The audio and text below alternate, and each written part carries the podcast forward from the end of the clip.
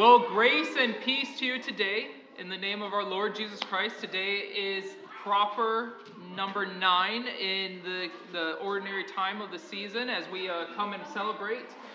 And so, as we get settled today, I want us to set our hearts and minds focused on uh, this, this idea of worship. And uh, actually, we'll be having a call to worship based off from Psalms 30 if, if you want to. There's also the bulletins that have all the different information on there so that you can follow along. So, join me. Uh, as always, you are the yellow text. And uh, so, call upon the Lord. I asked for help, and I was healed. We asked for freedom, and we were given liberty beyond measure. Praise God. Sing to the Lord, all you faithful. Give thanks to God's holy name. God turned our mourning into dancing. The great tailor took away the sackcloth and dressed us up in celebration. Our hearts are singing without ceasing. O Lord our God, we will always give you thanks. Let us pray this morning as we prepare our hearts for worship. O God, you send us out into the world as your disciples. Allow the church to be a healing presence, a place and a people that live out the essence of your kingdom here and now through Jesus Christ our Lord, who lives and reigns with you and the Holy Spirit, one God forever. Amen.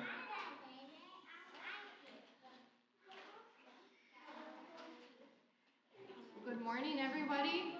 We're going to um, start our worship and song this morning with Come As You Are.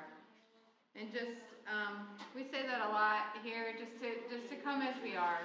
And that's a beautiful thing about church and about being a family and, and just, I don't know, having, having a, a, a place to come and be who we are and not feel like we have to change and not feel like we have to be like the person sitting next to us or or anything like that. We can we can have all of our differences and, and come together as one united body of Christ. So join with me as we sing.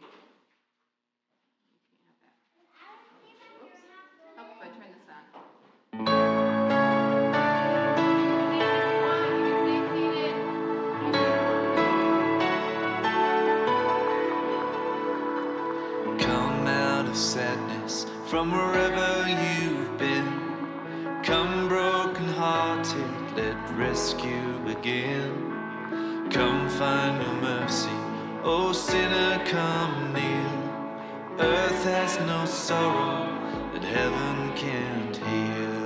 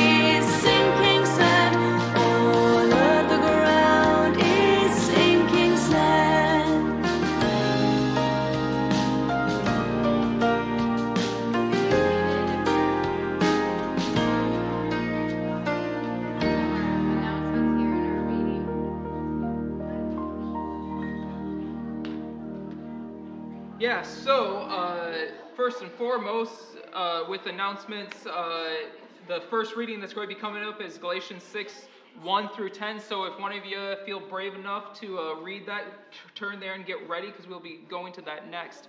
Um, I don't have too many announcements other than uh, one, there is no women's group this week uh, because there's going to be quite a few of us who are gone. Uh, I want to also remind you all to be praying for those who are going to camp. I know Elizabeth and Azalea are going this week, and so be praying for them and uh, praying for us because we have to take them down there, and you know it's going to be fun. Uh, and then also, um, if there's some people who would like to help make sure that the garden stays watered this week, uh, Laura's out of town, uh, so we could appreciate that. So just uh, connect with some, yeah, I can do it up until Thursday. Up until Thursday? cover the big fe- or, uh, big ticket fest. Okay, so if there's someone who can cover Thursday on, that would. Jen's got Friday. That works. That that should be. That should be good. Um, also, the car maintenance day is coming up in August 6th. This is the first time we're going to be doing this, so we are still working out some of the details. Um, the big thing is, is that Jen's going to be making up some signs. We would like for you guys to post them sometime, somewhere around your houses as well, so that people who are not just driving around the church but around the neighborhoods can see it and know about it. Um, we also, I'm going to be creating up a sign up sheet because we're going to have some people who will just need to help direct traffic, as well as um, we're going to try to have some refreshments so that as people are there, um, we can have stuff for them. So be uh, tuned up for that. Uh, the big thing is, is that we won't have to be doing stuff with the vehicles directly. We are having outside people come in. So you don't have to know your ways around spark plugs or washer fluid or anything like that. Um, you just need to show up to help manage the other stuff. And so we'll get some more details out about that. Um, I thought there was another thing, but I can't remember, so. Also, uh, as always, for those who call Alma Church Nazarene your home, you have many ways in which you can give. You can send it through the mail. There's a back, the, the, the box in the back that you can put it in, or uh, online. You can either go to almanaz.org, or on your bulletin, there's a little QR code. You can scan it, and that takes you right to the page that you can donate as well. And so, with that, let us pray over the offerings that we have received and continue to receive throughout the week.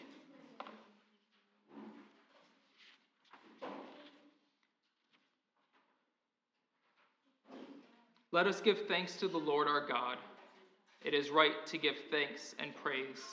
Your church exalts you. In your mercy, you have given us life everlasting.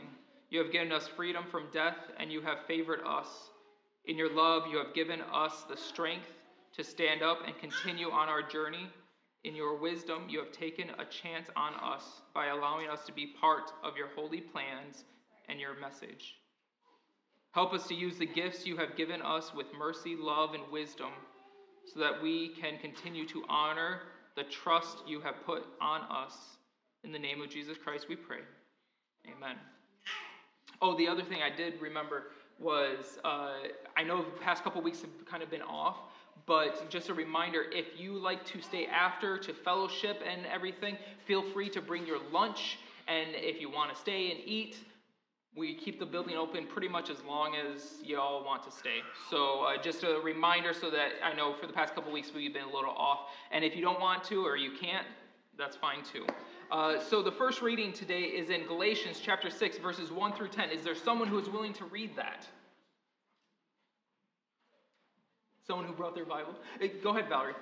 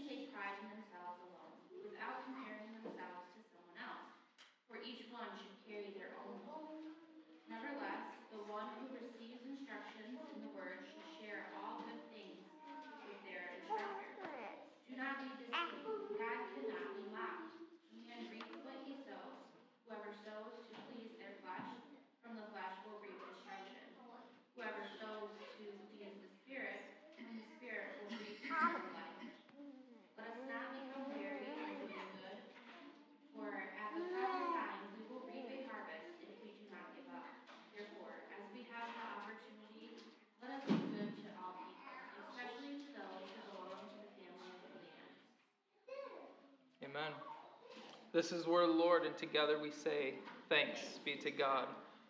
Join us as we go into our third song this morning.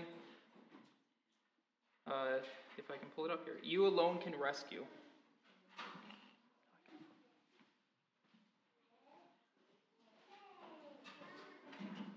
All right, join with me as we sing. Once again, you can sing.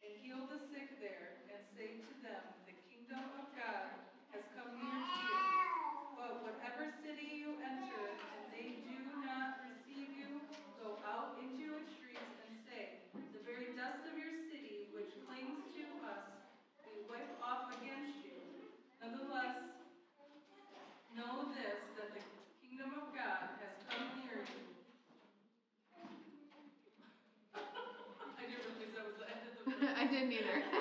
Thank you.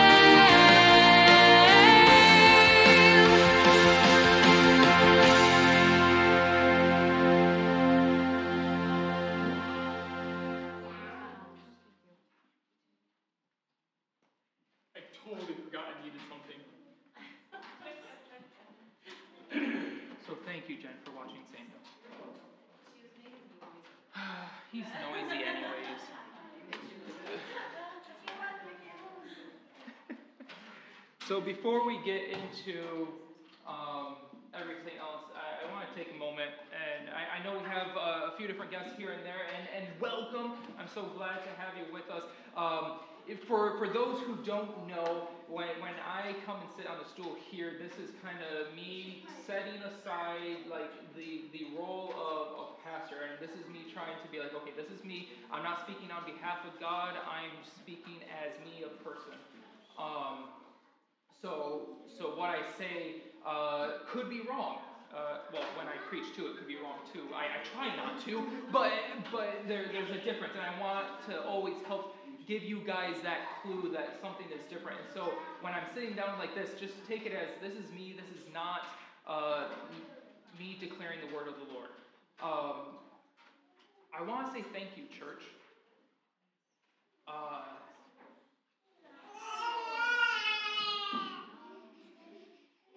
it's been a couple years of some very difficult challenges, personally and professionally. And I want to take a moment to thank all of you who have helped walk alongside myself and my family, as well as to give glory to God, because if it was not for the Lord, on many occasions I would not be here today. Um, some of you know that I have shared with, um, you know, I've, I've had different problems throughout the years that I've been working on physical problems, mental problems, every, pretty much the whole gambit. Uh, some of you, I mean, I think I was a pharmacy at one point because they were trying to figure out different things to help me with sleep and everything else. Um, and over those past two years, I've been able to see the way that God has worked. And I'm grateful and thankful for people like you who have walked beside me, been gracious enough to extend the grace of the Lord on me, on my, my weaknesses, on my days that I'm less than, um, and to understand that I can't always be performing at top notch. Um, it was a little over a year ago that I got the diagnosis that uh, I had PTSD and uh, ADHD, and so I've been working on that stuff. Um, and so, thank you. I was I was recently asked what what my ideal church would be like.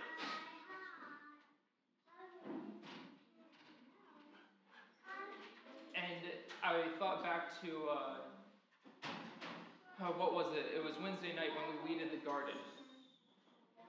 And that that right there, was like the epitome of what I desire for a church like us to be like. We got together. It was it wasn't planned. There wasn't structure, but we had some fun. We talked. We laughed. We ate food. The children played, and God was glorified. And everyone was able to come as they were, including myself and Amy, who, as a as a pastoral family, um, we've had our fair share of places that see us only as pastor and pastor's wife, and, and we are kept at arm's length. So thank you for embracing us as friends. It means a lot. So just felt like that needed to be shared. So take it for what it is. For those who have their Bibles, and if you don't, in the pew there are some as well, go ahead and uh, turn to 2 Kings chapter 5, verses 1 through 14. We are continuing our passage through the, the prophets and looking at the stories that we can learn as we as a church grow in this season. That's why we have the green light, is because we are growing, and this season is all about growth. And the prophets tell us some hard truths to help us grow strong. If you are able, I ask that you please stand for the reading today in 2 Kings chapter 5 verses 1 through 14. It says this, Naaman, commander of the army of the king of Aram, was a great man and in high favor with his master, because by him the Lord had given victory to Aram. The man, though a mighty warrior, suffered from leprosy. Now, the Arameans, on one of their raids, had taken a young girl captive from the land of Israel, and she served Naaman's wife. She said to her mistress, If only my Lord were with the prophets who, who is in Samaria, he would cure him of his leprosy. So Naaman went in and told his Lord just what the girl from the land of Israel had said. And the king of Aram said, Go then, and I will send along a letter to the king of Israel. He went, taking with him ten talents of silver, six thousand shekels of gold, and ten sets of garments. He brought the letter to the king of Israel, which read, When this letter reaches you, know that I have sent to you my servant Naaman, that you may cure him of his leprosy. When the king of Israel read the letter, he tore his clothes and said, Am I God to give death or life that this man sends word to me to cure a man of his leprosy? Just look and see how he is trying to pick a quarrel with me. But when Elisha, the man of God, heard that the king of Israel had torn his clothes, he sent a message to the king Why have you torn your clothes? Let him come to me, that he may learn that there is a prophet in Israel. So Naaman came with his horses and chariots and halted at the entrance of Elisha's house. Elisha sent a messenger to him, saying, Go, wash in the Jordan seven times, and your flesh shall be restored, and you shall be clean. But Naaman, because uh, became angry and went away, saying, I thought that for me he would surely come out and stand and call on the name of the Lord his God and would wave his hand over the spot and cure the leprosy. Are not Abana and Far, Far, Far, Pharpar, the rivers of Damascus, better than all the waters of Israel? Could I not wash in them and be clean? He turned and went away in a rage. But his, seven, his servants approached and said to him, Father, if the prophet had commanded you to do something difficult, would you not have done it? How much more when all he had said to you was, Wash and be clean? So he went down and immersed himself seven times in the Jordan, according to the word of this man of God. His flesh was restored like the flesh of a young boy, and he was clean. This is the word of the Lord, and together we say, Thanks be to God. You may be seated.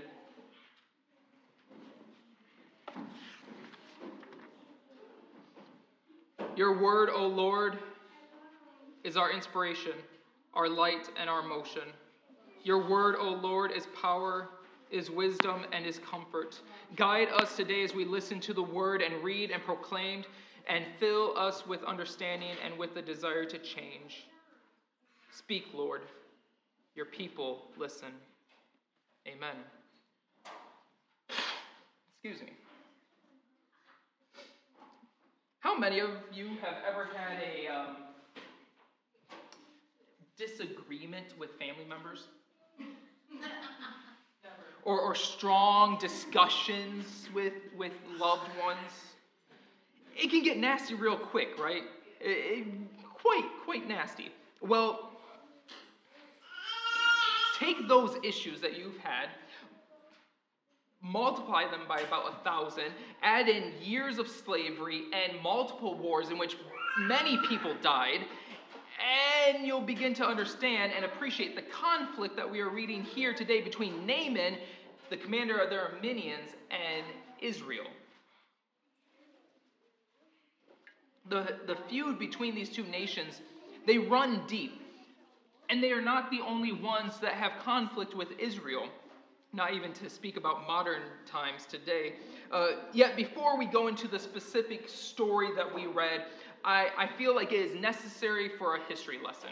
And before any of you groan and say, oh, history lesson, I, I hate history, it's so boring. Look, okay, don't check out. Go with me. It's going to be okay. We will get through this it's good and it will it really honestly it will give you some great background information for all the texts that we'll be going into throughout the rest of the summer and and just as you read your bibles it will help enlighten some of your understanding of what was going on and besides all that it, there's really some juicy soap opera style stories that are coming out of this so just you know stay stay tuned for the drama right we all like to look at a little drama so, how many of you have ever heard of Syria, Ammon, Moab, and Edom? If you've read your Bibles, you've probably at least read the names. They're mentioned a lot, especially more so in the Old Testament than in the New. Although they are there, they kind of get destroyed eventually and integrated and intermixed. But within the Old Testament, we read about them a lot. Now, these are not just random people in Israel's history. These are not just people that have, have come out of the woodwork. What if I was to tell you that the DNA results came back, and yes, in fact, they were related to Israel? This is the point where you grab the chair as people are shouting, you know, Jerry, Jerry. Am I okay? Oh, is it Mar- Maury now or something? Jerry was the like I remember like we strolled on that as kids. We found that and like my parents were like, no, no, you don't just no. Uh, fun fact, by the way, as I was studying this, I found out Jerry Springer actually went and became a judge, and now he has his own reality show about being a judge now. So you know, whatever. I guess you can do whatever you want with your life. That's just weird. Anyways, uh, to help you picture all of this, I'm going to uh, give you a tool for all of us who live in Michigan. How do we tell people where we live? Right there, you know, or, we have to go here or whatever. Yeah. Take your hand because this is this is what was drilled into me in college. Take both your hands. Come on, this is easy. Everyone can participate unless you're holding a baby. Take your hands, and you're going to go with me. Amy knows where I'm going with this. Imagine with me. Say that. Imagine with me. That, that's your cue, okay? That, that's going to go into your brain, and every time you think of that, this is going to help you. Because your hand is also a nifty map of Israel and the surrounding lands. What? Yes, now I'll draw it out. This is why I had to grab the board, because this is kind of small and I can't really write on my hands and so, I shouldn't write children. We don't write on. So, give or take, this is your hand. So, this is the Mediterranean Sea, you know, oceans and all that. This is the Mediterranean Sea. Down here you have Egypt. Okay, that's all fine and dandy. Here you have Israel. Then you have this area, and it is divided into four sections. And then you also have the Black Sea and then uh, Syria and Babylon and all that. That is all stuff I had to do on tests because we always, I, had one Old Testament professor, he made us draw out the map every single time we took a test because he wanted it drilled into our brains. So you have Israel here. To memorize this, all you need to know is the word same. Which is also handy because you can realize that these people are the same as the Israelites, give or take a few details. So this is how it works out. And we'll start down here at the bottom. Edom. Edom came from the descendants of Esau. Esau is Jacob's brother. Thus, Edom is like a direct relative to Israel. Fair enough. Now, this is the next part. This is the juicy soap opera. These two are kind of always lumped together Ammon and Moab. They have a sordid history. And because there are young ears, I'm going to be careful how I project all this. Um, you remember Lot? Lot, Abraham's nephew, goes to live in Sodom and Gomorrah. Then God goes and destroys Sodom and Gomorrah. He leaves. His wife gets turned to salt. He goes up into the hills and he kind of becomes a, a, a hermit. And his daughters are kind of scared and saying, We're never going to live past this. He's not going to marry us out. We're just stuck in this cave with him. So they take advantage of the one man that they have access to. God does not approve of it. Yes, it's in the Bible, but God is not okay with that. Uh, and they have two children. And guess what? They are the offsprings of Ammon and Moab. Thus, they are distant relatives to Israel because Lot was the nephew. Then you have Syria, which is also uh, uh, where where uh, my brain went. Naaman. uh, the Aramean. There we go, Aram. The Bible switches between Aram and uh, and between Aram and Syria, not to be confused with Assyria. So, Aram or Syria, if you remember the stories of when Abraham is trying to get a, a wife for Isaac, he sends his servant not to any of the people in Israel at the time because it was not Israel, it was filled with Canaanites. He sends them up to Aram, or what is also called Syria, where his cousins and relatives were, and that's where he finds someone. So all of these people are related to Israel. Talk about a messed up family, right? Uh, I thought mine was bad. If you go up north, it gets real twisted, my relations, but this is even worse. Um, so, nine times out of ten, whenever we read about conflicts, especially as we'll be going through the prophets, it is not with these random people. Sometimes it's with Egypt, sometimes it's with Assyria, or sometimes it's with Babylonian, Persians, Medes. But most of the time, it's with these groups relatives, people who are related to, people who know some of the stories but are not quite with Israel.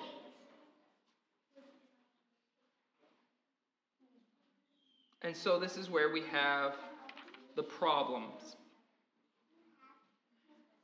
Now, with all that said, this, see, that, that history lesson wasn't terrible. It's more geography than history. It's kind of mixed. But, anyways, it, it, it's not that bad. The, the, the point is, Naaman came from the same family as all the people in Israel. They were connected in some way, shape, or form, and yet they still had wars against each other. They killed one another. And this is where we have some major issues. But before we get to that, just stop and take a deep breath with me. It's all good. We're past the, the thick, dense information part. Okay? I really do hope, though, that this helps frame your reading of Scripture so that you realize that these people are just not nobodies. They have significance. They, they have uh, history with each other. In fact, when Israel is coming out of Egypt, they are they are trying to go into the land and they try to pass through Edom and Moab and Ammon, and they were all rejected. And some of these people, especially Ammon, they, they call on people like Balaam, you know, the, the story of the talking donkey. They, they call on people to try to get rid of Israel. And, and so they've had bad blood for so long. And here, Naaman, being a commander of the Aramean army, he's a great one. He, he, and yet he has an issue. He's a leper. He, he has this skin disease. Now, it was not a very serious skin disease, and, and the reason I know this is because, one, he was still able to function as a commander in the army. If he had the, the serious skin disease that made his, his limbs fall off, that wouldn't have been. Plus, he was able to stand before the king, and if he was contagious, they wouldn't have allowed that. So, my best guess, best guess from scholars, is that he probably had uh, eczema, like some really bad eczema that, that caused issues. Big enough issues that they talked about it at home, so that then the slave girl from Israel uh, knew about it and said, Hey, I know someone who can fix that problem. And it was a big enough issue that uh, Naaman thought, I should go to the king and tell him because this is something that could potentially make me better. And it was a big enough issue for the king to send Naaman to a people that they don't always like, that they are not always friends with, to find healing and to send a whole bunch of money and clothes to them as a reward if they could do it.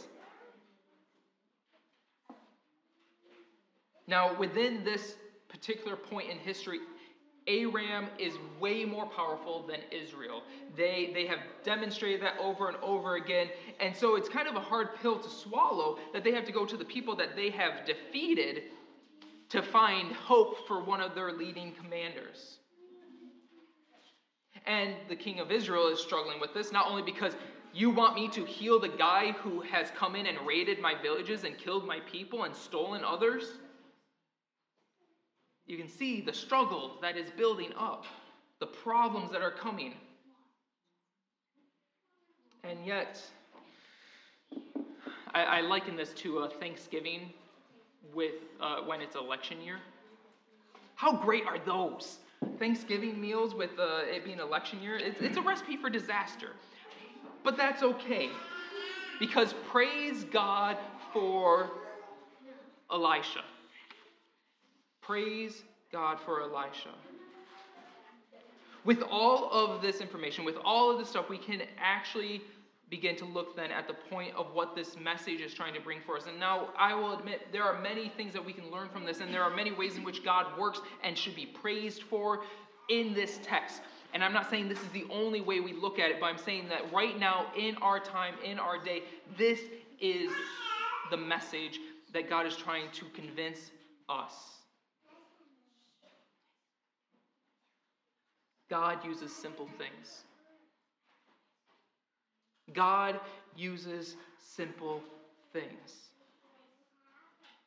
It's actually quite funny because for this being a story that is so fixated on Elisha, he's only a, a, passive participant within the entire story. He's only mentioned a couple of times, and we don't actually have any direct telling of what he does. We only have, oh, well, he sent a servant out here. His servant said this was the message from Elisha. He, he's a second rate character in his own story.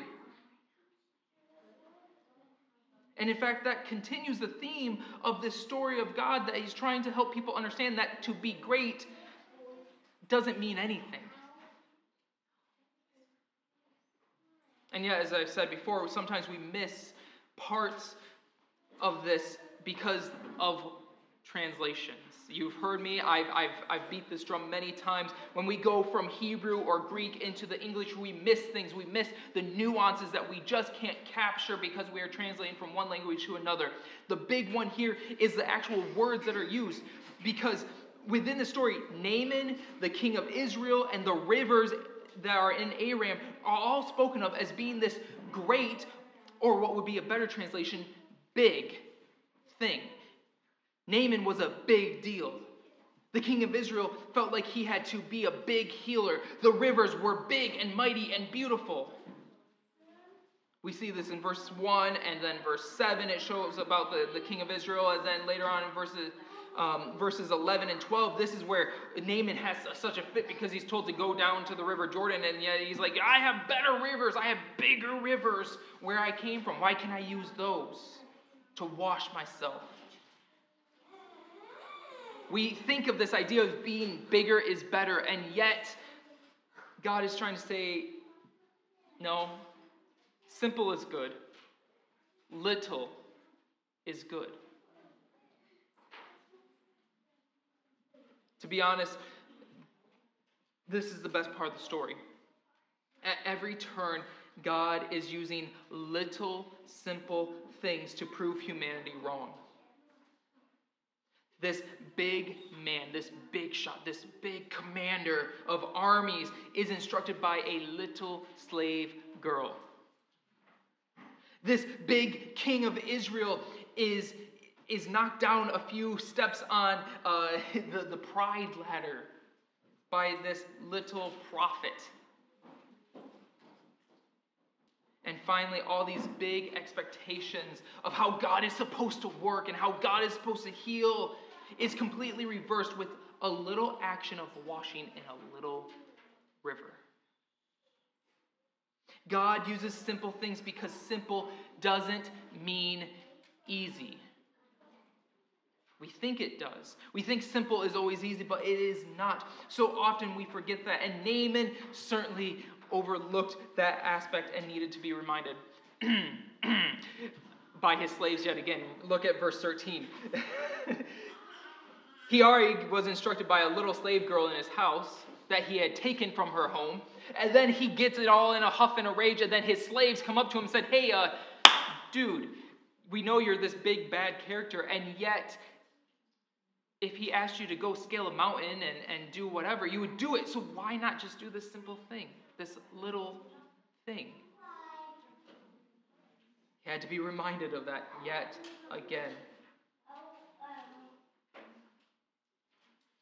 The problem is that it's way easier to commit to something that when it appears to have a huge influence, a huge promise, a, a, huge consequence. When, when it's something big, it's something like God wants you to go stand out on the street corner and start yelling and proclaiming judgment on people until the authorities show up, and, and you're going to get put in jail because the unfair system, and you're going to be uh, showing protests against uh, the way that Christians are treated, and that, that's all easy to do because, well, it's, it's a big deal. I'll get news attention, I'll get people to stand behind me, we'll stick it to the man.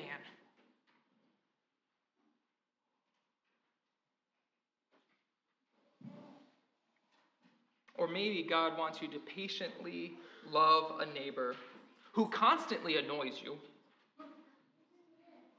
And he doesn't want you to make a big deal about it until at some point within your life you are able to share with that neighbor the good news of Christ. That's way harder. So much so that many of us choose not to do it because it's too difficult to be that patient. It's too difficult to be that forgiving. It's too difficult to be that gracious. The truth being told to us today by the prophet is a simple one. The God we serve, while yes, we'll use big, extravagant things to get our attention, is much more of a simple, steady, consistent Lord. The Christian walk is one of simple actions that don't draw attention to ourselves, but rather continues to point to God. And sometimes it may feel like we need to speak loudly, but a simple little voice can communicate so much more. Now, I've been trying to come up with different images as we've walked through the prophets throughout each of these weeks. And so the first week I had the staff and the staff is, is talking about how we're having a long journey, but we're not alone. God is with us. And, and so we have the staff to, to be our support. And then last week we talked about the mantle, the mantle that Elijah passed on to Elisha, and, and how it's God's calling, God's affirmation of purpose, and God's sign of protection. Now, this week I have this lovely glass of water. Now, it looks clear. It's not. There's stuff in it. I got it from the Pine River. So, why why this? Why? Because just like the Jordan, the Pine River is smelly, nasty, and not all that impressive. In fact, by now, especially because we haven't had much rain, it's dried up in a lot of places. The same with the Jordan. The Jordan at times was maybe three feet wide. It was not an impressive river. It was not one that you want to go down and just get water out of. In fact, that's why they had to dig wells because they couldn't count on the Jordan to give them water that they could drink. I think I see a three eyed fish in here. just kidding. The same, though, is with the Pine River. It's not impressive, it's contaminated to the point where many of us go and not even try to touch it.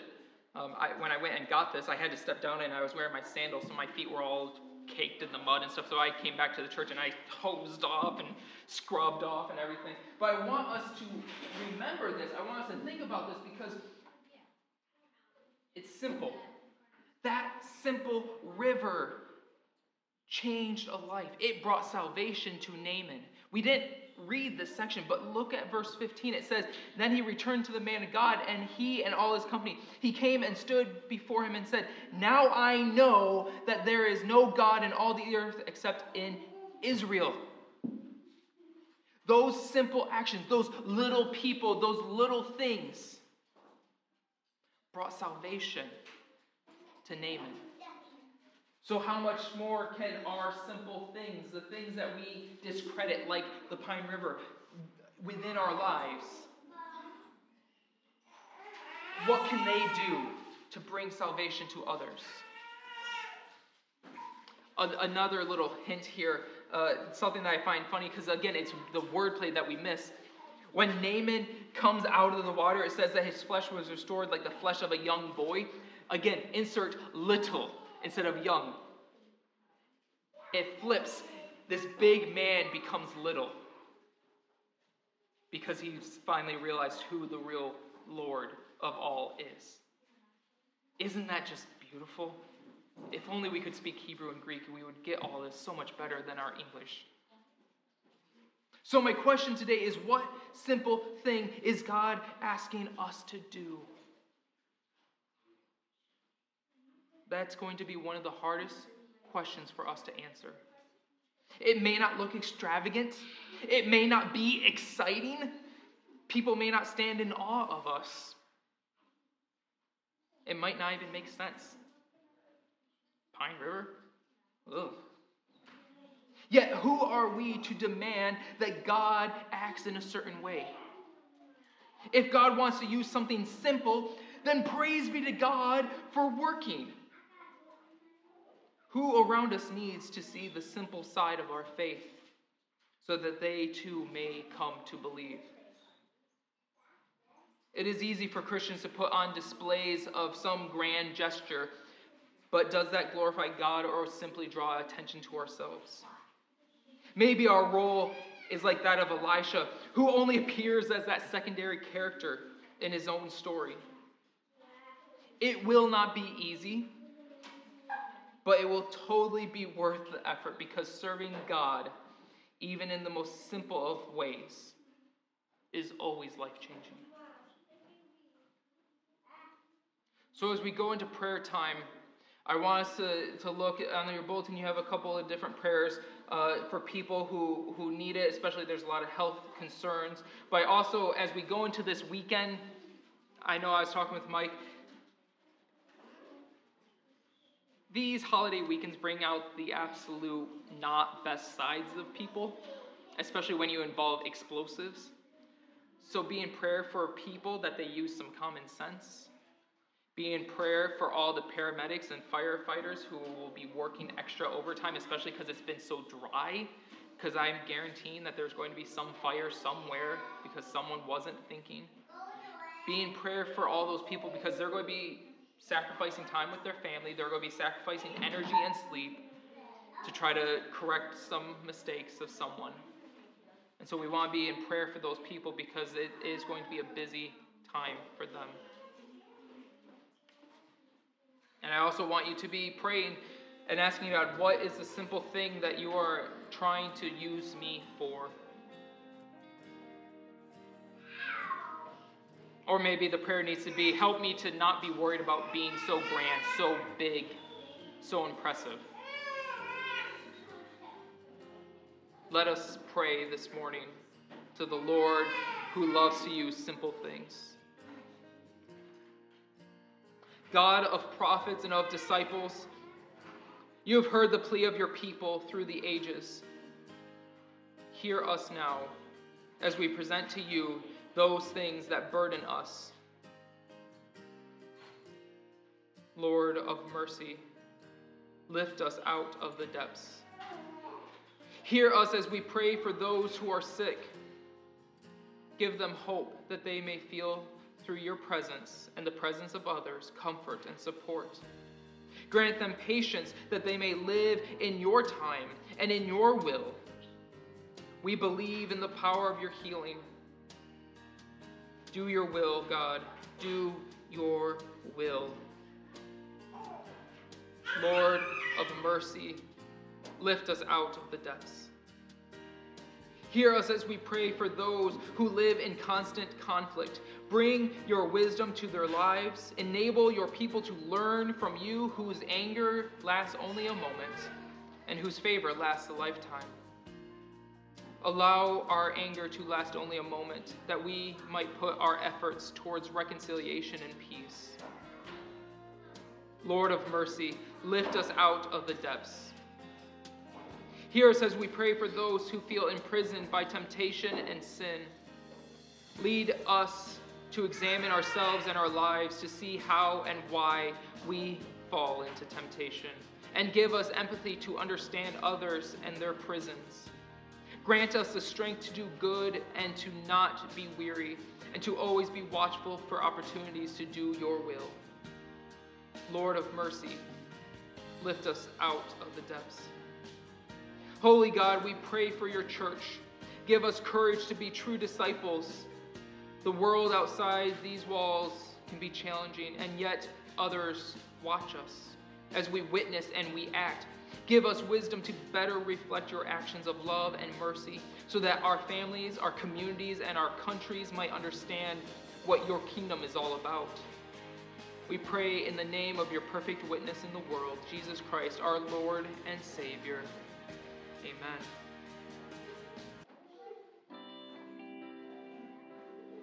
Speaking of small little things, as we gather around the table, small piece of bread, little bit of juice, and yet in these simple things, God demonstrates a love and a power so great that we still barely can ever understand it.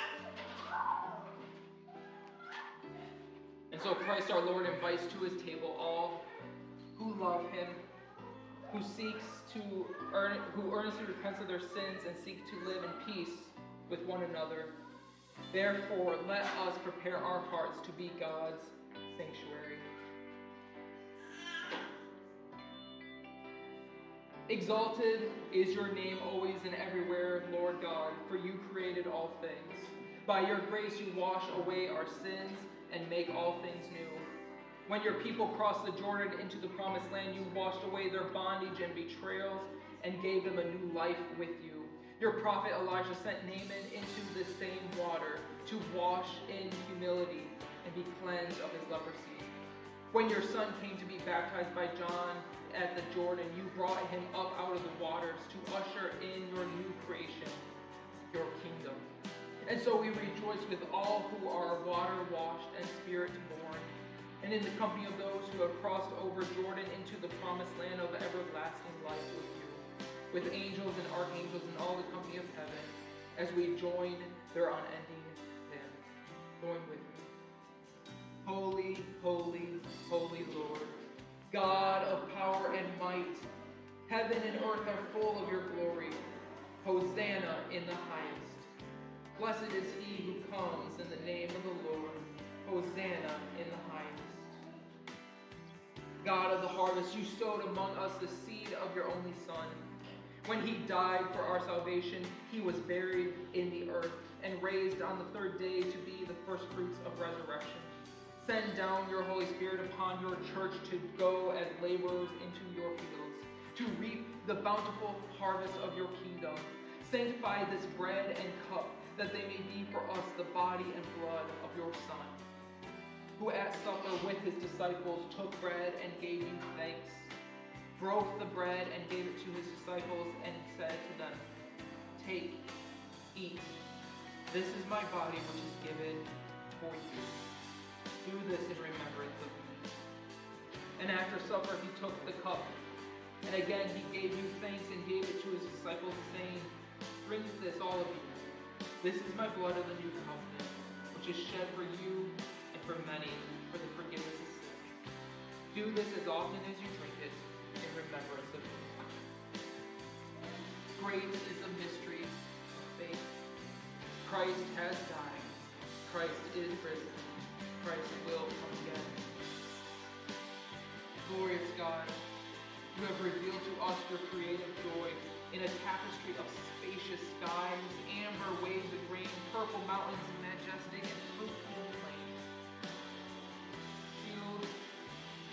shed your grace upon all who call this land. From those in high places to the least of these. Have mercy wherever the beauty of the land has been stripped and sold. Strengthen all who work for the dream of brotherhood from sea to shining sea. Bring us together with your children from every nation to the day when we shall enter your heavenly city, undimmed by human tears and rejoicing in every game divine. All holy God, Father, Son, and Holy Spirit. Amen. When you are ready, you may come and receive the elements. I remind you that the cups are actually glass, so please save them. We have a tray in the back that you can place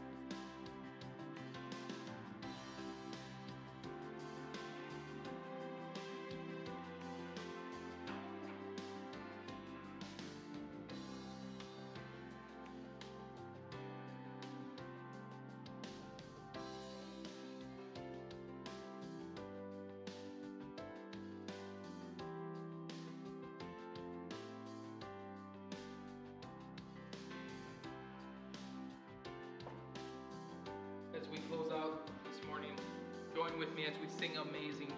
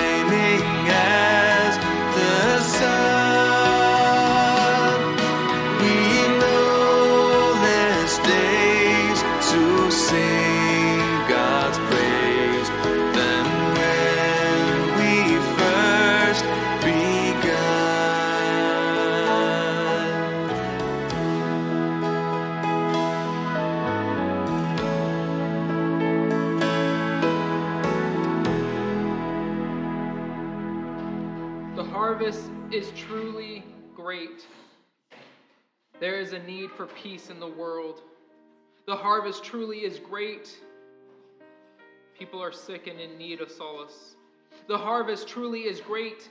Humanity needs to hear the kingdom of God has come. God calls us to go and labor in the harvest. Don't hesitate. Don't be weary. Jesus has promised that He will give us the power needed to do God's will. So let us go rejoicing. May the God who heals accompany you with hope so that you may face life's uncertainable times. May the teacher of Jesus Christ send you out as disciples, certain of his words and power, and may the Holy Spirit fill you with an unceasing desire to do good wherever you are. Blessed are the ones who go in the name of the Lord. Go in the grace of God. God bless you.